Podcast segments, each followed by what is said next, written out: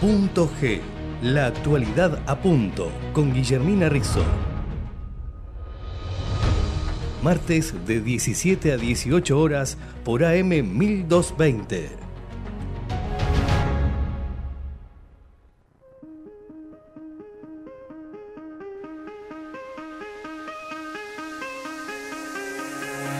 Give me reasons to doubt, try to keep me down, but put the flame out. You can't get to me.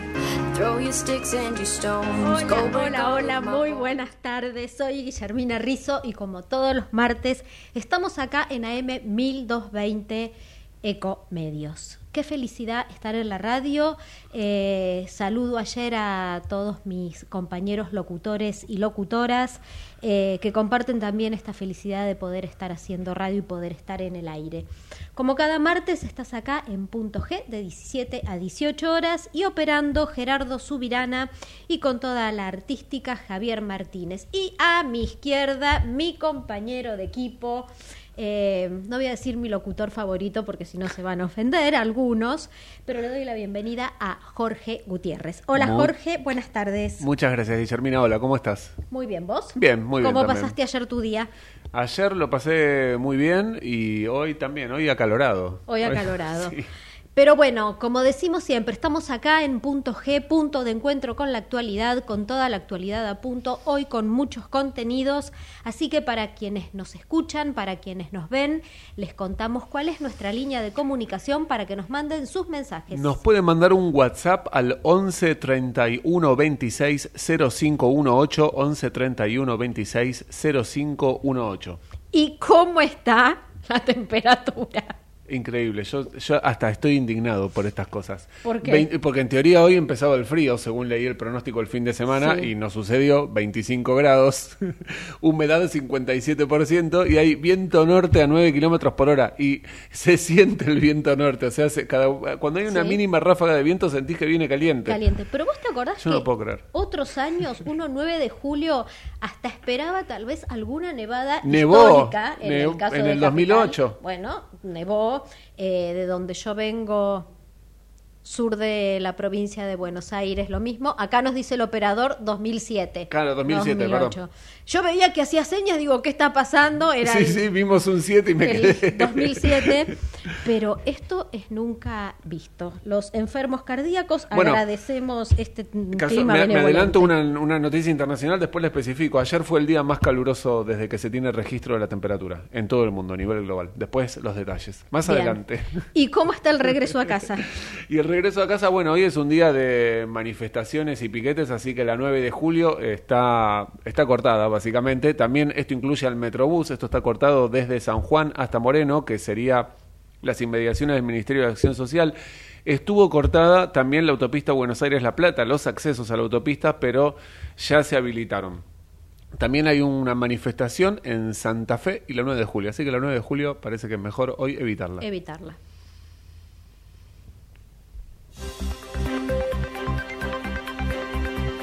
Lo que pasó y lo que vendrá. Rapidísimo con un resumen de las noticias destacadas del día, que por cierto son muchas, pero nuestra selección, ¿qué te decimos?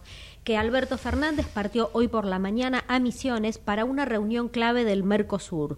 ¿Por qué decimos una reunión clave? Se reúnen los jefes de los cuatro países fundadores del Mercosur, Argentina, Brasil, Uruguay y Paraguay, y Alberto Fernández presentará tres documentos focalizados en medio ambiente, cadenas de valor y cooperación técnico-financiera. Además, se traspasará la presidencia pro tempore a Brasil, porque recordemos que Alberto Fernández concluye a fin de año. Paralelamente, Sergio Massa está desde ayer en Brasil.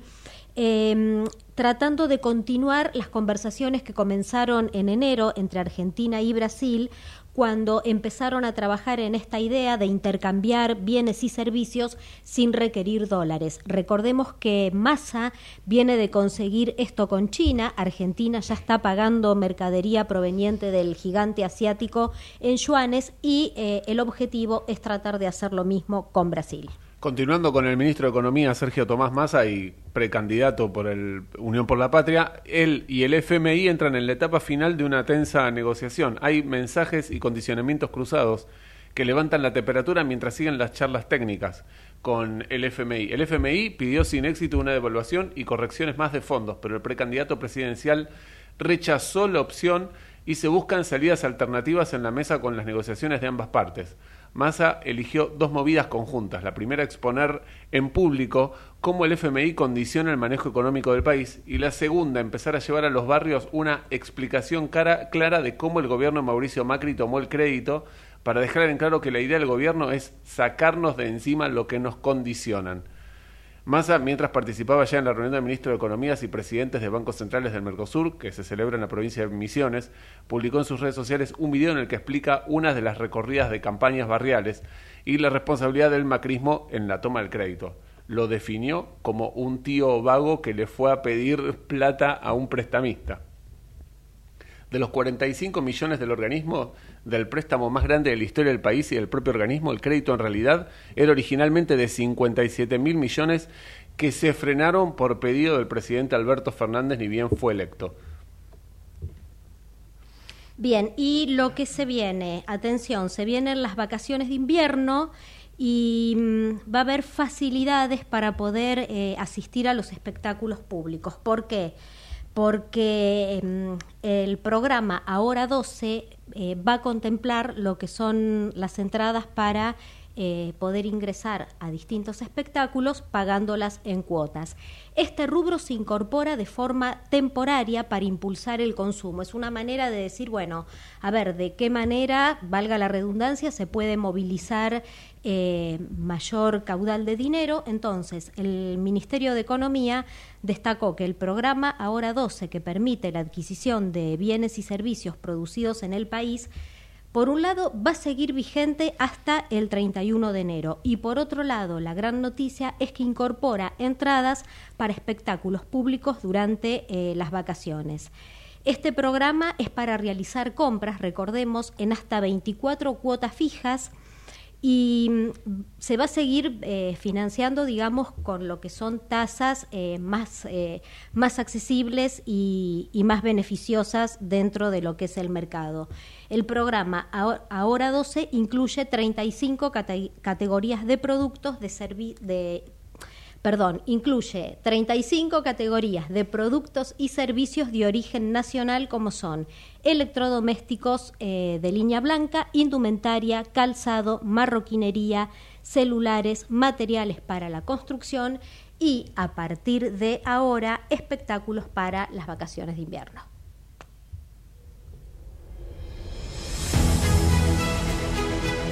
Nosotros queremos saber. Y te cuento algunas efemérides del día de hoy que nosotros queremos saber. Eh, un 4 de julio en 1776 se filma en Filadelfia, lo que bueno, ya mm, conocido mundialmente, el Día de la Independencia de Estados Unidos.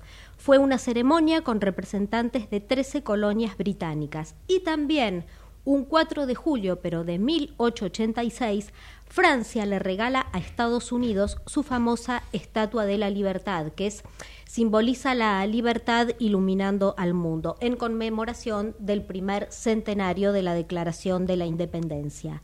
El monumento está situado en la Isla de la Libertad, frente a Nueva York, y mm, es obra del escultor francés Frédéric Bartholdi y su estructura fue diseñada nada más y nada menos que por Gustave Eiffel, el mismo que hizo la Torre Eiffel.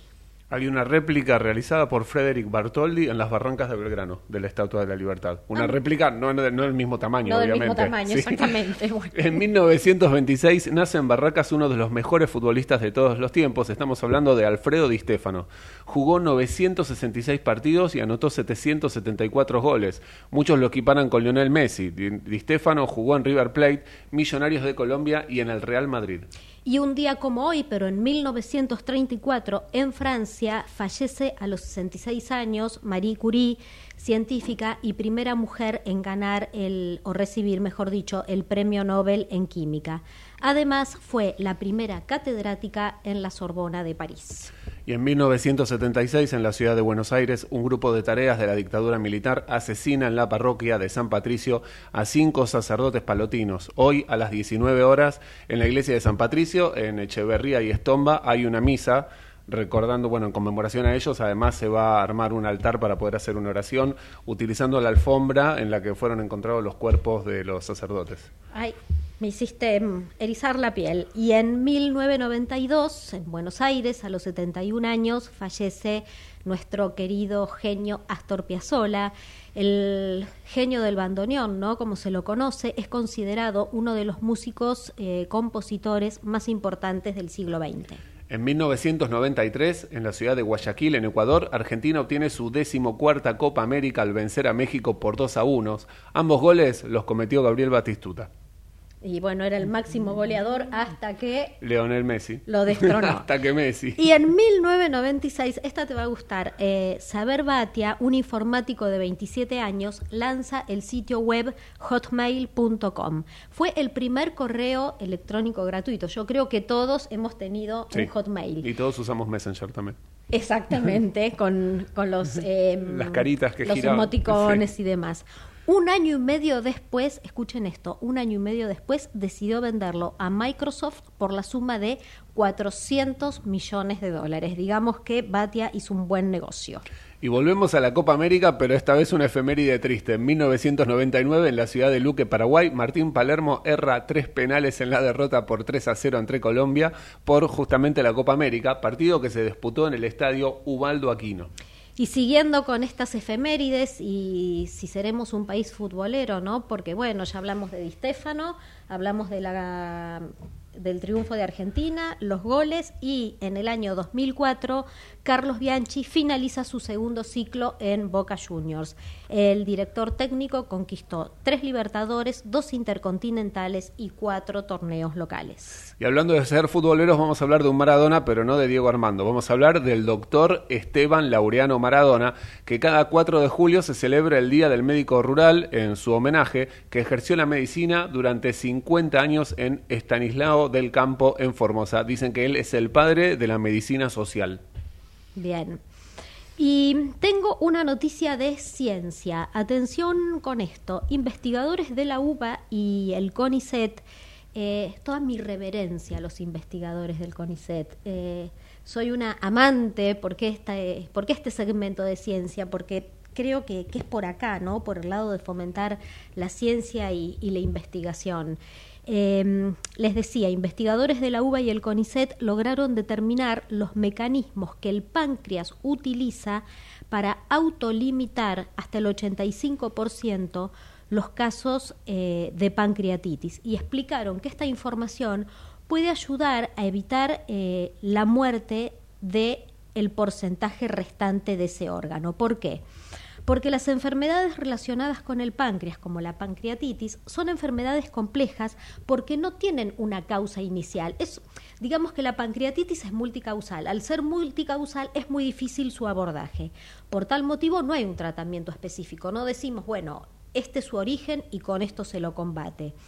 Entonces explicaron que en el 85% de los casos el mismo órgano es el que se ocupa de curar la enfermedad en el transcurso de 10 días. Esta investigación estuvo a cargo del Instituto de Bioquímica y Medicina Molecular, profesor Alberto Boveris, eh, conocido como IBIMOL, y la Facultad de Farmacia y Bioquímica de la Universidad de Buenos Aires y un equipo del CONICET dedicado a estudiar los mecanismos de las células pancreáticas.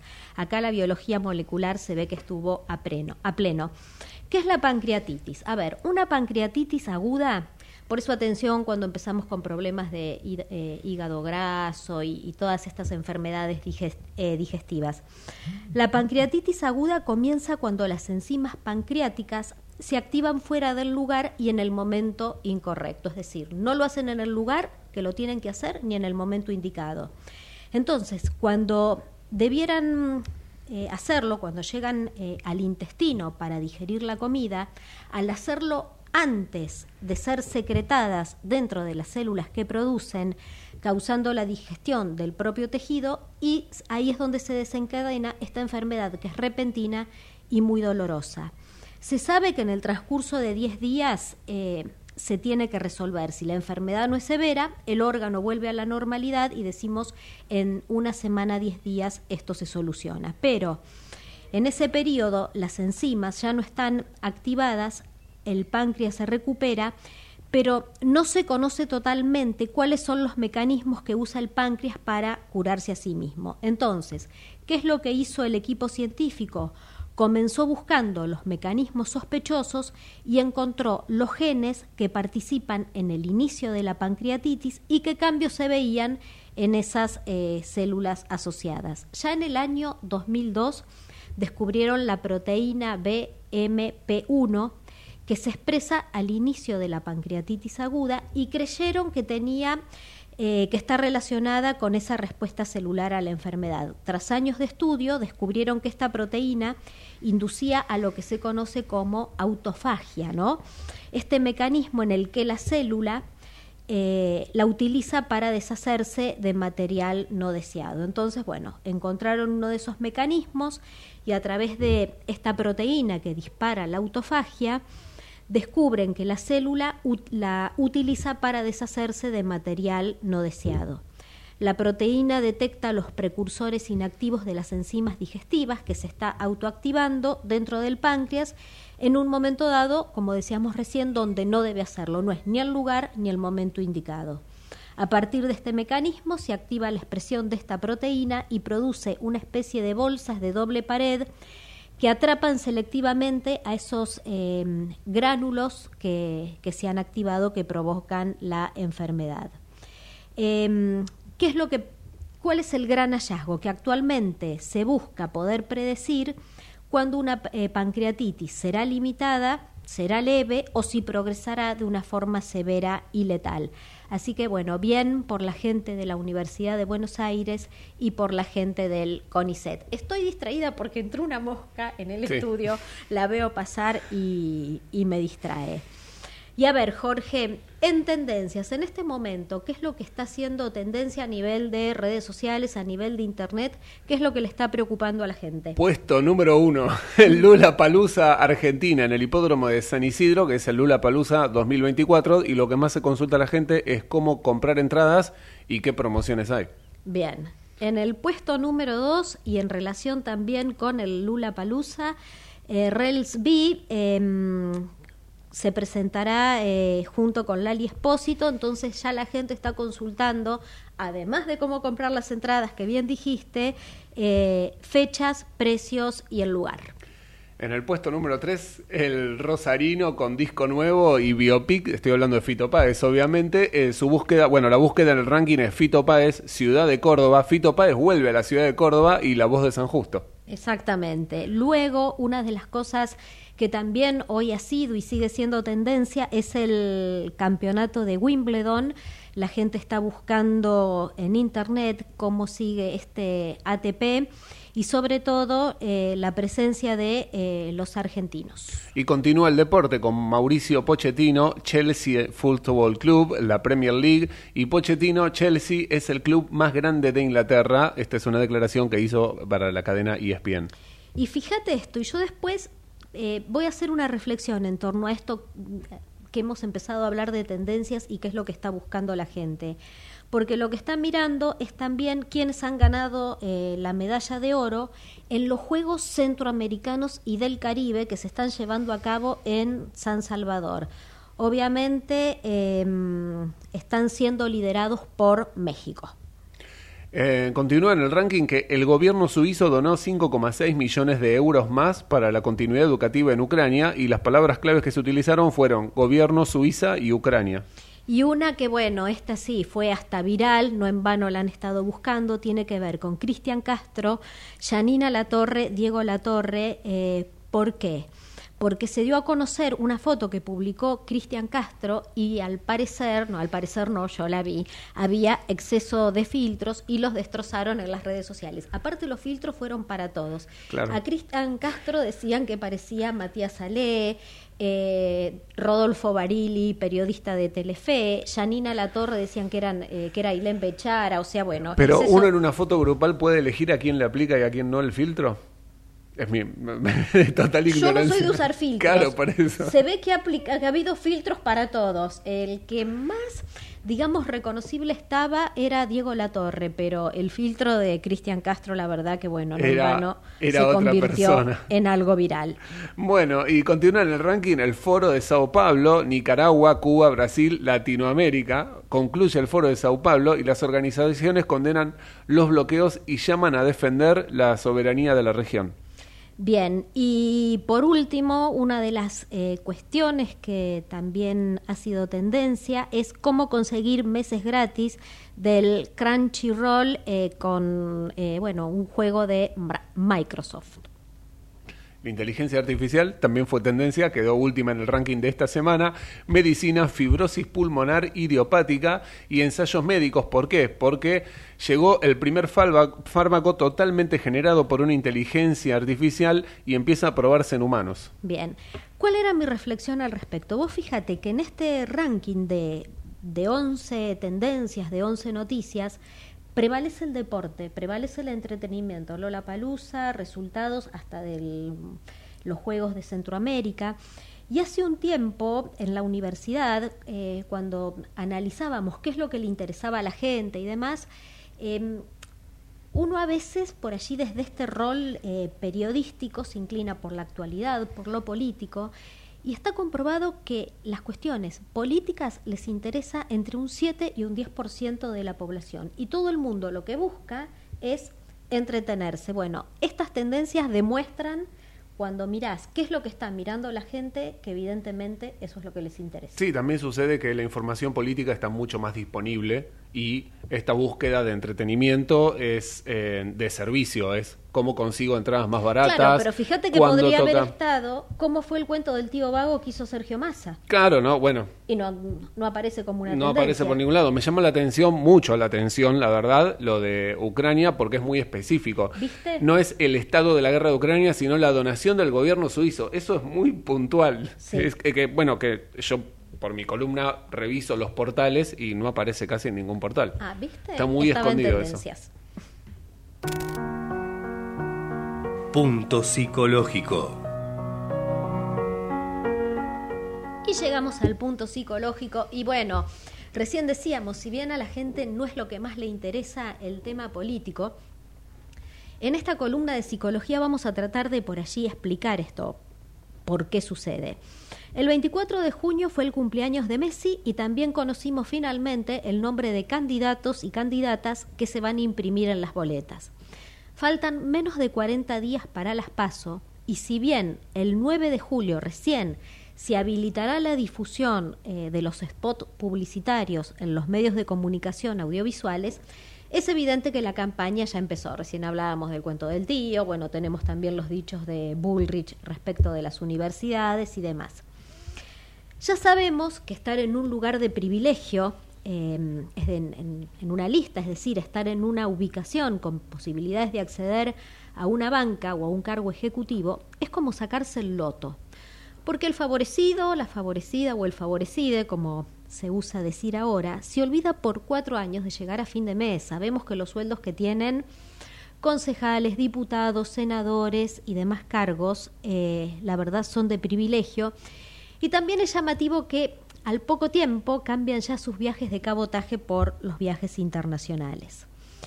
Lo cierto es que todos los que pujan por un espacio de poder, decíamos recién, si bien los spots se van a empezar a ver el 9 de julio, están en campaña desde hace tiempo y ya empiezan a surgir estas publicaciones típicas en las que dicen me reuní con, visité el barrio tal, estuve en la empresa X y vemos candidatos que tal vez jamás en su vida tomaron un mate, pero también se sacan la típica foto, me tomé un mate con tal persona. Conozco un viejo político al que le dedico este- esta columna de hoy de psicología, que él siempre decía, no me cuentes tus reuniones, contame tus resultados, porque en ciertas reuniones de gabinete le decían, me reuní con este, me reuní con el otro, y él decía, bueno, bueno, pero decime el resultado, no me cuentes las reuniones. Ahora bien, se supone que quien desea agarrar la manija es porque ya recorrió, ya se reunió, ya se tomó todos los mates y tiene un manual de soluciones para los problemas que nos aquejan. Pero como decimos en psicología, nunca supongas, así que el se supone acá se descarta. La psicología, que se basa en el estudio de la conducta humana, mucho tiene por aportar en esta cuestión de pensar una campaña y cómo lograr llegar a la mente para poder captar eh, votos. ¿Por qué? Porque las emociones juegan un rol fundamental al momento de elegir. El voto no es racional, el voto es emocional. Las emociones humanas, las emociones humanas básicas son siete. Miedo, asco, desprecio, ira y tristeza son emociones negativas. Felicidad es una emoción positiva y la sorpresa es una emoción neutra. Primero es neutra y después va a derivar en una emoción positiva o negativa. Entonces, conocer este tema de las emociones permite dilucidar cómo impactan en el voto, por ejemplo, la felicidad o la ira. Eh, y cómo puede impactar el miedo y la tristeza. Cuando hay miedo y tristeza hay resistencia al cambio. Se sabe que cuando la ciudadanía está enojada con quien votó o se siente defraudada, va a cambiar el voto. En cambio, cuando es feliz, cuando hay optimismo, va a respaldar nuevas alternativas. Por eso, cada vez con mayor dedicación, se dedican a investigar eh, expertos en campañas políticas esta cuestión de eh, el humor social, cómo está el humor de la gente, ¿por qué? Porque ante el descontento, el enojo, y, la decepción, quienes por allí esto lo saben eh, advertir y capitalizar son los que se tienden a convertir en tercera fuerza. Esto no es nuevo. Si uno analiza el fenómeno Milley, claramente se da cuenta que fue una persona que pudo advertir el descontento, el decir no creo más en los mismos políticos de siempre, voy por lo nuevo y por eso no es despreciable el, porcentaje que tiene Javier Milei. De hecho, Adrián Lardey, Lardiez, en su libro La seducción de la extrema derecha, que analiza que el comportamiento electoral y la psicología em, tras el voto populista, ¿qué es lo que nos muestra? Que cuando los individuos creen que han sido injustamente tratados o que se les ha privado de un objeto o que no reciben lo que merecen, si ahí viene alguien que le vende una idea eh, muy bonita, dice el autor, de libertad, suelen verse seducidos. Entonces, em, ¿qué es lo que queda claro? Que más allá de las características de personalidad de los candidatos, en esta campaña se van a ver eh, más ataques que propuestas. ¿Por qué? Porque hay enojo. Entonces, cuando hay enojo, el líder se tiene que mostrar más enojado que los votantes. ¿Qué es lo que quiero decir con esto? Lo que dije al principio, las emociones gobiernan. Uno cree que puede analizar, que puede estudiar, pero generalmente la decisión es 100% emocional. Así que eh, veamos de qué manera hacen campañas creativas, inteligentes, eh, menos TikTok, hoy todo se dirime en 20 segundos, un minuto, no debería ser así. El voto es emocional, pero jamás minimicen al electorado. Ecomedios.com AM1220. Estamos con vos. Estamos en vos. American and Merit Hoteles. Primera cadena hotelera argentina. 3, 4 y 5 estrellas. Más de 20 destinos de Argentina y el Cono Sur Aprovecha el código promocional Puro Branding con el 10% de descuento para los hoteles Amerian Córdoba Park, Amerian Executive Córdoba, Amerian Buenos Aires Park, Merit San Telmo y Amerian Executive Mendoza Hotel hasta fin de año. No válido para fines de semana largos. Amerian and Merit Hoteles. Hoy podemos decir orgullosos que en Vicente López tenemos las escuelas municipales más modernas y tecnológicas de Argentina. No para ganarle a nadie, para que ganen los chicos. Vivamos Vicente López. ¿Cuándo fue la última vez que te tomaste un respiro para ver un amanecer? Descubriendo lugares distintos que te hacen soñar, emocionar. Lugares que se convierten en felicidad cuando compartís ese momento con amigos? ¿Cuánto hace que no te tomas un respiro para descubrir algo distinto? Catamarca es mucho más que un destino. Informate en ecomedios.com. Seguinos en TikTok, arroba ecomedios 1220. Punto Internacional. Y seguimos acá en AM 1220 Ecomedios en punto G y ahora el punto de encuentro con la actualidad es con la actualidad internacional que ha pasado de todo. Eh, ¿Qué tenemos, Jorge? Fue un fin de semana, la verdad, bastante violento. Voy a tocar dos temas sensibles y que fueron violentos. Estoy hablando de las manifestaciones en Francia y el ataque al West Bank por parte de Israel en, en la región palestina. Eh, bueno, ¿qué ocurrió en Francia? El martes de la semana pasada, la policía mata a un joven de descendencia marroquí de eh, 17 años. El joven es conocido como Nahuel M, que lo detuvieron para identificarlo. El joven se resistió.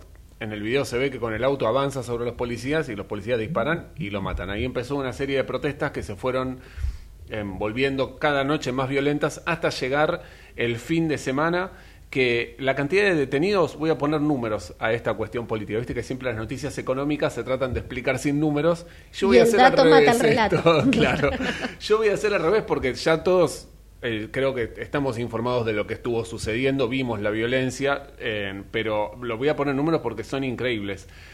Por ejemplo, en una sola noche, que fue la noche del sábado, 1.300 arrestos. En total, el fin de semana hubo 3.000 arrestos y la cantidad de gendarmes que participan cada noche en los operativos son 45.000. O sea, un estadio de fútbol en la calle tienen. 45.000 personas es un estadio Sí, de fútbol. Prácticamente en los suburbios de todas las grandes ciudades está este conflicto, eh, que las dos principales fueron París y Marsella, Marsella. Y eh, hoy se reunió Macron con los alcaldes de estas regiones que le pidieron justamente endurecer las medidas. El ministro del Interior, Gerald Darmanin, dijo que no se trata de un, de un problema racial, porque acá hay un cóctel que es que en los suburbios viven en los inmigrantes, que también son las personas que tienen menores recursos, que acceden a los peores trabajos, y también hay una cuestión eh, racial y religiosa. Todo esto se mezcló, esto ya le está dando eh, combustible a todos. En, en la campaña Macron dijo que si ganaba Marie Le Pen, que era la extrema derecha, Macron es centro derecha, Sí. si ganaba Marie Le Pen iba a haber un estallido social por cuestiones raciales y nacionalistas. Le está terminando de suceder a él, porque esto, como decía, le da combustible a la izquierda para decir, estos son eh, la clase social que menos recursos tiene y la derecha que dice, no, son los inmigrantes que nos están destruyendo el Teléfono país". para Latinoamérica. Sí, hay que seguir esto con mucha atención porque ya hubo marchas de grupos de extrema derecha para sacar a los inmigrantes.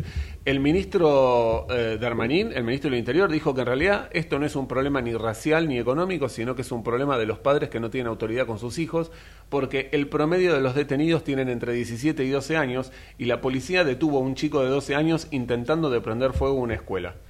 Lo peor que pasó el fin de semana, el sábado a la noche, atacaron la residencia eh, en particular del alcalde Vincent Chambron de la región parisina de Les Haies-de-Rose, que eh, al atacar la casa estaba la mujer sola con sus dos hijos de 5 y 7 años y al temor de que le incendien la casa se fueron al parque de la casa en el fondo y los manifestantes le empezaron a disparar con fuegos artificiales.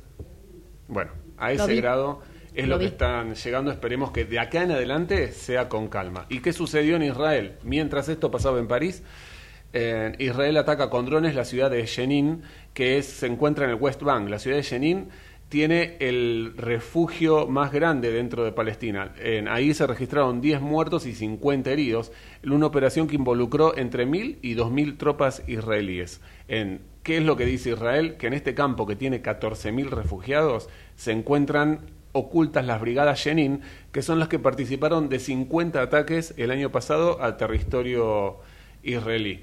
Hoy en Tel Aviv, en, repres- en represalia, en respuesta a esto, un auto atropelló a un grupo de personas que estaba esperando el colectivo, dejando ocho heridos, y el perpetrador de este atentado fue abatido por la policía. Te decía que fue el día más caluroso del año al principio del Sí. programa. Esto lo midió la- el National Center for Environmental Prediction, o sea, de predicciones ambientales de Estados Unidos. El 3 de julio fue el día global más cálido desde que se lleva un registro. La temperatura promedio en todo el mundo fue de 17 grados. El récord anterior era del año 2016 de 16 grados 9. Eh, para que tengamos una idea, ayer, esto sucedió ayer, en la Sí. Antártida Argentina fue el récord de 8 grados 7. Un montón. Y en el norte de África, 50 grados. Bien. Así que, bueno, eh, nada, yo me río, pero dicen que en realidad es alarmante. Aparte, ahora empezó el fenómeno del niño, así que las temperaturas Sí. este año van a ir ascendiendo. En nuestra región toca un aumento de lluvias, así que hay que tener cuidado en el litoral, que no haya inundaciones, pero el resto del planeta se viene más seco y más caluroso. Bien, y bueno, ahí estuve leyendo también de Donald Trump, cómo sigue la novela. Ahora está muy enojado con su hija, aparentemente. Eh, eh, sí, bueno, no seguí la, la cuestión familiar de Donald Trump. Sí, sí, ha hecho una serie de, de declaraciones y, y bueno, eh, muchos están desconcertados por los dichos que ha tenido para con, con su hija. Como, como yo siempre digo, este hombre no deja de ser noticia, no deja de sorprender y, y bueno, y el mundo dirige la Bueno, pero en las él. encuestas no le está yendo nada mal. Y ahora son las primarias en agosto para las elecciones presidenciales del año que viene. Sí. Eh, Ron DeSantis, que era el que, el que más le estaba perpetrando votos, está decayendo un poco. Así que. ¿Viste una que- de las últimas medidas que anunció? Quienes tengan hijos eh, no van a ser considerados ciudadanos eh, americanos, porque siempre se decía que los inmigrantes, bueno, una vez que tenían un hijo ya se aseguraban el poder quedarse. Él dijo que una de sus medidas va a ser que quienes tengan hijos no van a acceder a la ciudadanía. Así que bueno, veremos. Sí, tienen que tomar medidas. eh, se les viene un problema económico serio porque mirá lo que pasó. Ayer estuvo el ministro, el primer ministro de la India, Narendra Modi, estuvo de visitas en Estados Unidos. Eh, la relación India y Estados Unidos es muy fluida, sobre todo por intercambio de el, el- el patrimonio intelectual, por decirlo. Mucha gente se forma, muchos indios se forman in- eh, eh, en las universidades de Estados Unidos. Y eh, el juego que está haciendo India es a doble, a doble puntas, porque si bien tiene una relación diplomática y comercial muy fluida, ayer comenzaron los pagos de la importación del petróleo ruso a la Sí. India en yuanes. O sea, dejaron de hacerlo en dólares por el tema de las restricciones económicas que tiene Rusia con Ucrania, por la guerra de Ucrania, que las restricciones en moneda europea y norteamericana, o sea, en dólar y en euros. La India empezó a hacer esto en yuanes, que ya lo estaba haciendo China, y la importación de petróleo ruso a la India, que el año pasado era del 15%, ascendió al 40%. Entonces, se viene por lo menos una depreciación de la moneda norteamericana porque pierde valor internacional, porque también atrás de esto no es solamente la India. China ya está negociando en yuanes con Rusia y ya lo están haciendo petroleras en, en- el Golfo Pérsico, que en la península arábiga, mejor dicho, que eh, trabajan con el petróleo ruso. De hecho, una de las cosas que sucedía era que a través de Medio Oriente Rusia le vendía petróleo a Asia para esquivar las sanciones económicas. Así que hay un problema económico que se va a venir y bueno, justamente la inmigración es, es también para, para la- los que tienen una- un pensamiento más conservador o de derecha, la inmigración es uno de los problemas económicos que tienen. Ya lo dijo el candidato a vicepresidente de Patricia Bullrich, que se va a terminar el turismo sanitario. Eh, Bueno. Muy criticado, eh, también eh, tiene una denuncia por discriminación, pero bueno, yo digo, todas estas cosas que se van escuchando y se van viendo, anotemos porque nada es casual y todo tiene una consecuencia. Recién en tu columna hablabas de los miedos, en tu columna psicológica, y bueno, los miedos a la hora de votar Entran en juego. Punto cultural. Y seguimos acá, ahora es el momento del punto cultural y le voy a dar la bienvenida y de paso le digo feliz día, que ayer fue su día, a nuestra locutora nacional y periodista encargada de temas culturales, Soledad Aneo, bienvenida, ¿cómo estás? Hola Guille, ¿cómo te va? Muchas gracias por el saludo. Sí, acá estamos haciendo honor eh, al Día del Locutor. Y bueno, aprovecho yo también y hago, eh, extiendo el saludo al resto de, de los colegas. Bueno, sí, decime. decime, No, ¿qué tenemos eh, a nivel cultural, Salo? Sí, mira, te traigo em, una muestra, venimos con las muestras inmersivas, no sé si escuchaste seguramente, lo escuchaste nombrar por ahí, que vienen dándose en continuidad diferentes muestras inmersivas, y em, te traigo una que no es la, la excepción, que arrancó el sábado primero de julio, Sí, puede decirse que es la excepción. Yo te dije que no, pero sí. ¿Por qué? Porque se está llevando a cabo en el Jardín Botánico. Se llama eh, Secret Garden. Es una muestra inmersiva y lumínica. Empezó el sábado primero de julio y se va a extender hasta el 31 de julio. Sí. Eh, esto es, bueno, eh, como dije, en el Jardín Botánico Carlos Tay del barrio polar- eh, porteño de Palermo.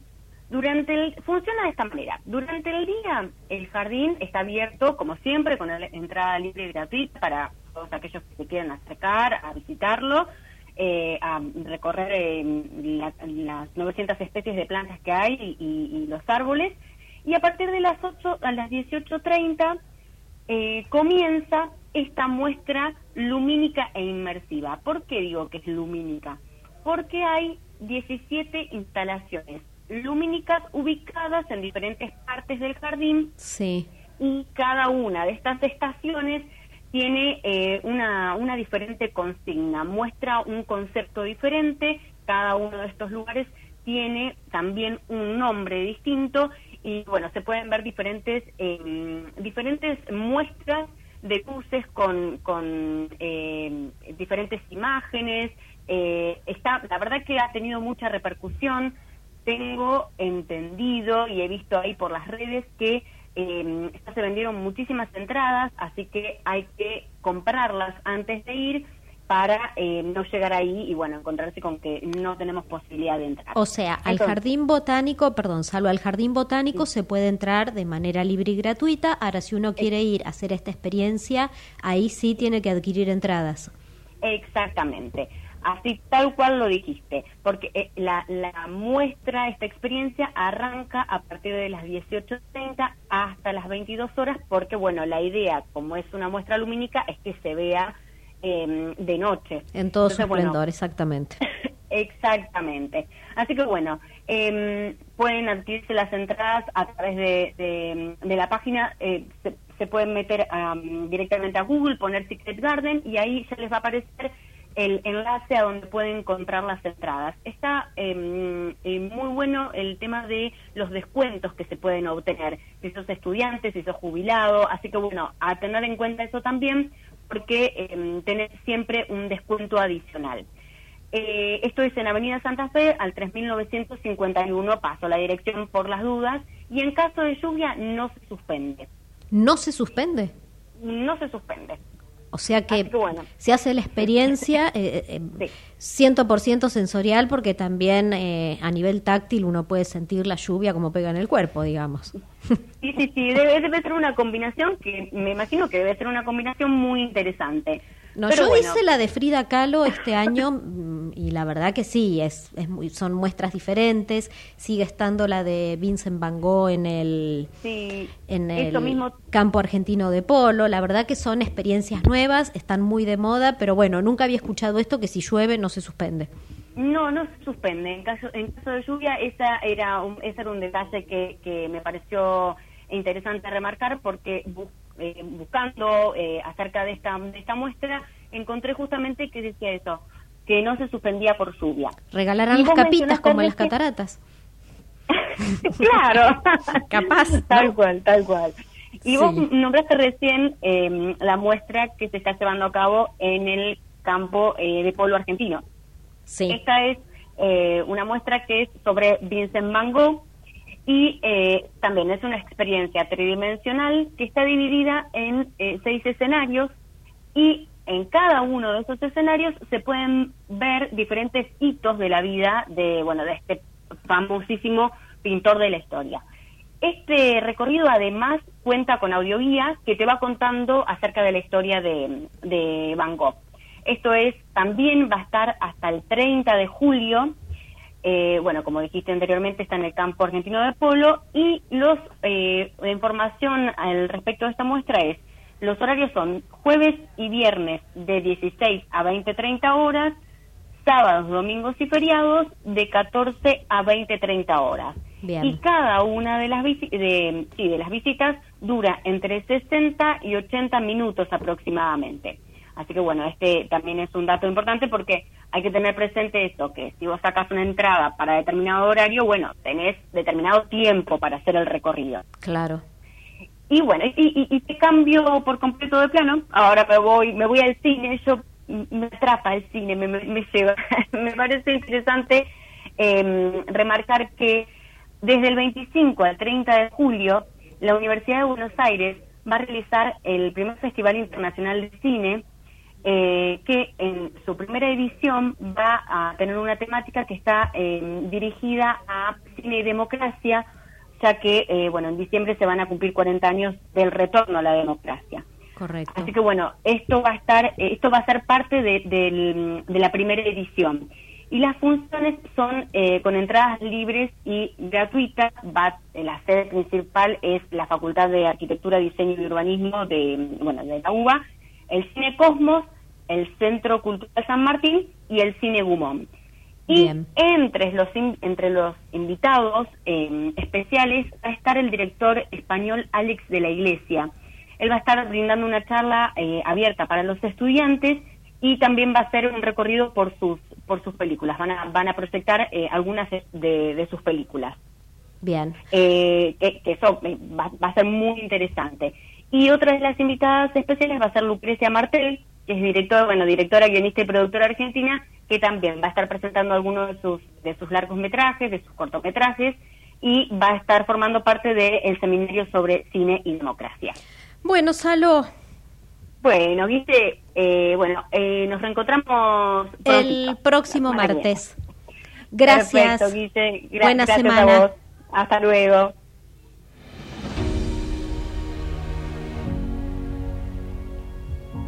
Punto Solidario. Y seguimos acá en el último punto de este punto G, que es nada más y nada menos que el punto solidario, conociendo instituciones, fundaciones, asociaciones y historias de vida, ¿no? Que mm, hacen su aporte a, a la sociedad, como siempre digo, para tratar de dejar el mundo mejor de lo que lo encontraron. Y hoy vamos a conocer la historia de Cahuel Anay, que es una asociación civil de equinoterapia y actividades secuestres. Eh, ganó el premio Abanderados, así que está en línea su directora, Patricia García. Patricia, buenas tardes. Guillermina Rizo te saluda. Hola, buenas tardes, Guillermina. ¿Cómo estás? Bien, un gusto saludarte porque sé que ahora nos vas a contar, no están acá en Capital, también damos a conocer lo que están haciendo en distintos puntos del país, pero bueno, contale a, nuestra audiencia qué es Cahuela Nay. Bueno, te cuento, nosotros somos de Catriel, provincia de Río Negro, estamos al norte de, Río Negro y eh, en el límite muy cerquita con La Pampa somos una ciudad de 38 mil, 40 mil habitantes, es una ciudad petrolera.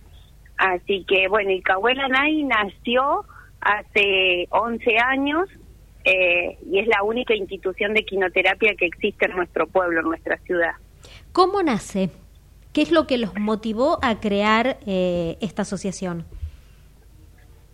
Principalmente es una necesidad familiar eh, nos sucede a nosotros como familia, que nace nuestro hijo Santiago, quien hoy tiene 22 años, eh, con una discapacidad intelectual. Eh, buscando eh, su rehabilitación y habilitación, todo. Cuando él es diagnosticado, empezamos con, con todas las terapias en Neuquén, que queda a 150 kilómetros de nuestra ciudad. Y a un pueblito muy cerca, 25 de mayo, nos enteramos de la actividad de quinoterapia, la cual eh, lo dice la palabra, es una actividad eh, que trabaja con equinos y como curiosidad y también ver de qué se trataba comenzamos a llevarlo a Santi. Unos años después que nace Santi, eh, mi hermano también en el nacimiento de su primer hijo tiene una hipoxia y queda con una secuela severa de parálisis cerebral. Así que, siendo dos hermanos, nos atraviesa la discapacidad en pocos años y sin tener antecedentes de familiares con discapacidad. Así que para nosotros fue todo muy movilizante y muy nuevo. Bien, digamos que el dolor y el impacto por un diagnóstico lo, lo traducen en este proyecto de, de, la Asociación Civil de Quinoterapia. ¿Y qué es lo que están ofreciendo hoy? Eh, cuando nace Nay nace con la idea de que sea para todas las personas con discapacidad, niños, jóvenes y adultos. Y hoy en día trabajamos con personas con discapacidad y sin discapacidad. Fue como la búsqueda de la inclusión y de que en la sociedad se insertaran naturalmente y lo que hemos logrado es un lugar muy lindo en Catriel, que es un lugar muy agreste, eh, es, eh, están los caballos, es una granja, eh, es un lugar verde, acuérdense que estamos en plena Patagonia, que es muy desértico, no hay mucho verde. Eh, bueno, y Tahuel es como, como un lugarcito distinto en nuestro pueblo que la verdad que la gente viene y los chicos vienen a hacer la actividad de equinoterapia, equitación, monta, hacemos talleres recreativos y es la forma que pudimos darle una mejor calidad de vida a nuestro hijo brindar una mejor de calidad de vida a las personas con discapacidad y sin querer ir haciendo una inclusión natural a través del juego, a través de, del espacio y del lugar. ¿Qué tal Patricia? Buenas tardes. Jorge te saluda. Hola Jorge, ¿cómo estás? Bien, te quería consultar, ustedes, en cualquier persona que tenga la necesidad, eh, de manera particular, se puede acercar a ustedes, ustedes también trabajan con instituciones, ¿cómo se pueden contactar con ustedes? Mira, no hemos tenido la suerte de concretar trabajos con instituciones, sí lo que hacemos es coordinar espacios para que vengan, por ejemplo, los chicos de la escuela especial, chicos de comedores, visitas al, al espacio y al lugar y al poder disfrutar de la actividad y a conocerlas a las escuelas de nuestra ciudad. Así que, eh, y después vienen los chicos que particularmente eh, eh, realizan la actividad de quinoterapia y también chicos sin discapacidad el resto de las actividades. Y por ejemplo, los talleres recreativos vienen todos, pueden venir chicos con y sin discapacidad. Patricia, ¿y cómo es em, una actividad basada en, en, este, en este recurso de la equinoterapia? ¿En qué consiste? Mira, nosotros lo hacemos, eh, aunque decimos y siempre aclaramos que muchas veces se da solamente en, en forma recreativa porque no hay eh, profesionales de la salud en pista trabajando con el caballo, eh, lo encuadramos muy parecido a una terapia. Son 45 minutos, trabajamos en forma personalizada, hay un equipo de trabajo formado eh, y vamos trabajando las necesidades y el potencial del practicante. Así que ese es, un trabajo que se va, que se se planifica y, y se continúa durante todo todo el año. ¿Y ustedes están recibiendo algún tipo de ayuda financiera o cómo se los puede ayudar? Actualmente estamos recibiendo un aporte desde la municipalidad de nuestro pueblo eh, que nos ayudan para el mantenimiento y después son con los recursos que, que mucha gente em, se cobra una cuota en algunas en las actividades y también tenemos chicos becados. Y después el recurso que generamos nosotros como te repetí, te decía anteriormente, es un lugar muy lindo, así que por ejemplo los fines de semana hacemos visitas y paseos, que la gente viene, puede disfrutar del lugar, tomar mate, eh, conocer los animales y dar vueltas a caballo y también cabalgatas. Así que todo ese ingreso es para el sustento de la institución. Todavía no hemos logrado poder eh, pagarle un sueldo a los profesionales de la salud, que eso es lo que más nos complica. Vos sabés, Patricia, que la semana pasada, en este punto solidario, eh, a nivel producción no, no nos dimos cuenta, ni tampoco fue a propósito, pero tuvimos la presencia de una psicomotricista que dirige Bocalán, donde hacen asistencia con, con animales, terapias asistidas con animales, eh, específicamente con perros. Y lo que ella contaba era que preparar a un perro para que pueda asistir o para después poder eh, implementar este tipo, este tipo de, de terapias demandaba alrededor de dos años de trabajo con ese animal. En el caso de los caballos, ¿cómo es? ¿Son eh, un caballo cualquiera? ¿El caballo tiene algún tiene un tiene que tener un carácter especial? ¿Cómo es? Sí, justamente. Nosotros hemos tenido suerte en la adquisición de los caballitos que tenemos específicamente para equinoterapia. ¿Por qué? Porque tienen eh, su la mansedumbre que tienen es eh, primordial para el trabajo. Eh, el adiestramiento se lo vamos dando día a día en cada trabajo que realizamos con ellos y con los practicantes. Em, y, y, vos vas viendo, es verdad eso, no cualquier caballo puede ser para equinoterapia. Nosotros siempre decimos, la equinoterapia no es una actividad de una vueltita a caballo, implica un montón de, de cosas que tiene que darse en el equipo de trabajo y en sí en la monta del caballo para que logre ser una terapia o por lo menos que, que brinde la calidad de vida que, que queremos obtener. Bien. Eh, te lleva mucho tiempo, mucho cuidado y, y sí, es, es, no es fácil adquirir caballos específicamente para equinoterapia. También va muy de la mano de la morfología del caballo. Claro. Bueno, Patricia, eh, gracias, felicitaciones por esta tarea que realizan. Sabemos que los pueden encontrar en Facebook, que fue donde desde producción los encontramos y rápidamente los contactamos.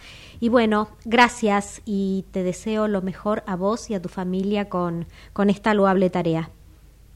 Muchísimas gracias a ustedes por el interés, por llamarnos, por, por eh, eh, promocionar esta actividad y, y contar eh, porque es como decís vos, las instituciones que funcionamos de esta forma son que vamos día a día, eh, con mucho trabajo, con mucho sacrificio y la verdad que está bueno que, que todos se enteren de, de lo que se va haciendo en cada uno de los lugares de nuestra Argentina. Así que muchísimas gracias a ustedes. Hasta pronto. Era Patricia García de la Asociación Civil de Quinoterapia y Actividades Secuestres desde Catriel, Río Negro, nombre de la asociación Cahuel Anei. Y llegamos al final, llegamos en tiempo, llegamos en forma. Eh, ¿Con qué temperatura nos despedimos, Jorge? La temperatura prácticamente no se movió, bajó solamente un grado, así que estamos en 24 grados. Lo que sí sucedió fue que subió la humedad de Ah, 50 bueno, a o sea, 60%. y en el microcentro está tronando y está empezando a chispear. O sea, recién hubo un relámpago, así que bueno, espero que hayan traído paraguas Pero todos. la mm, experiencia inmersiva no se suspende por lluvia, la que contó es, es una real, real experiencia inmersiva. Sí, ya lo creo. Así que bueno, gracias eh, Gerardo por la operación, gracias Jorge por acompañarme cada Gracias martes, de verdad es un placer. Y mm, no se vayan, que ya llega Sergio Rosso con toda la actualidad política, con voto 2023. Y a ustedes, mis queridos oyentes, gracias por haber estado hoy desde las 17 horas acá en AM 1220 en punto G. Nos encontramos el próximo martes, como siempre. Que tengan una buena semana, buena vida. Chau. Me down, but I'll put the flame out. You can't get to me. Throw your sticks and your stones. Go break all of my bones. You won't ache my soul. You can't get to me. And there is no barricade that I.